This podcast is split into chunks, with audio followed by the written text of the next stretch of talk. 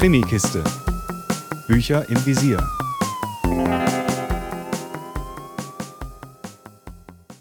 Ein frohes neues Jahr wünsche ich allen Hörerinnen und Hörern der Krimikiste. Ich hoffe, ihr seid alle gut reingekommen und könnt so in ein geniales Lesejahr starten. Ich stelle euch heute im ersten Podcast 2024 den vierten Band aus der Donnerstags Mordclub-Reihe von Richard Osman vor. Im Interview mit Richard Osman, Link findet ihr im Blogbeitrag zu dieser Rezension, wenn ihr unser Gespräch nicht sowieso schon angehört habt. Habe ich ja schon mal ganz neugierig gefragt und es war klar, dass ich der Donnerstags Mordclub oder Ein Teufel stirbt immer zuletzt unbedingt lesen musste. Das Buch beginnt auch gleich mit einem Mord am Antiquitätenhändler Kulder Shamar, der erschossen wird. Danach springt man zurück zum 26. Dezember, noch vor dem Mord, und zum Donnerstags Mordclub, der einen neuen Mitbewohner von Coopers Chase kennenlernt, Mervyn, der allem Anschein nach auf die Masche eines Scamming-Betrügers reingefallen ist. Er hat eine angebliche Verlobte, die unbedingt Geld braucht, damit sie zu ihm fliegen kann. Das können sich Elizabeth, Ron, Ibrahim und Joyce natürlich nicht einfach so angucken. Doch dann passiert der Mord an Kuldash, der ein alter Freund von Elizabeth Munt Stephen ist, und die vier Hobbyermittler geraten in eine Ermittlung, die sie in die lokale und überregionale Drogen- und Kunstfälscherszene führt.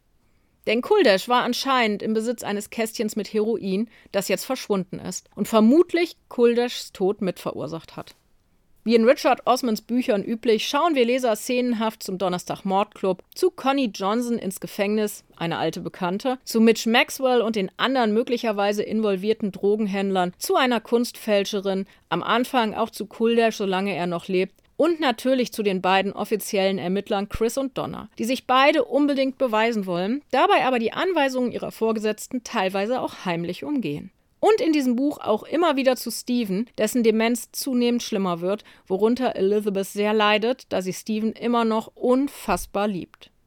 Die Suche nach Kulders Mörder und die Jagd auf den Love Scammer sind natürlich spannend, aber wie immer ist auch dieses Donnerstags Mordclub Buch mehr als einfach nur ein Krimi. Joyce, deren Tagebuch wir auch immer wieder lesen, wächst in diesem Band über sich hinaus, während Elizabeth wirklich kämpfen muss. Aber auch Ibrahim, der ja eine Therapie mit Connie Johnson macht, entwickelt sich ungeahnt, genau wie Chris und Donna, die mehr oder weniger freiwillig mit dem Donnerstags Mordclub gemeinsam ermitteln. Nicht zuletzt ist in diesem vierten Band Spannung und Tragik so eng verwoben wie noch nie, insbesondere was Stephen angeht, der wie Elizabeth auch selbst mit seinem Verfall hadert. Und doch fehlen auch die Schmunzelmomente nicht, was Richard Osmans neues Buch zu einer spannenden und manchmal auch emotionalen Achterbahnfahrt macht. Inklusive neuer Coopers Chase-Bewohner und neuen Freunden, da gibt es zum Beispiel Computer Bob, macht Ein Teufel stirbt immer zuletzt Lust auf mehr vom Donnerstags Mordclub. Von mir gibt es daher eine absolute Leseempfehlung, auch für diesen Band. Im Nachwort kündigt Richard Osman auch an, dass es weitergehen wird mit dem Donnerstags Mordclub. Allerdings mit etwas mehr Wartezeit, da er mit seinem nächsten Buch etwas Neues beginnt. Ein Ermittlerduo aus Schwiegertochter und Schwiegervater, wie es aussieht. Ich bin auch darauf gespannt und lest bis dahin auf jeden Fall den Donnerstags Mordclub.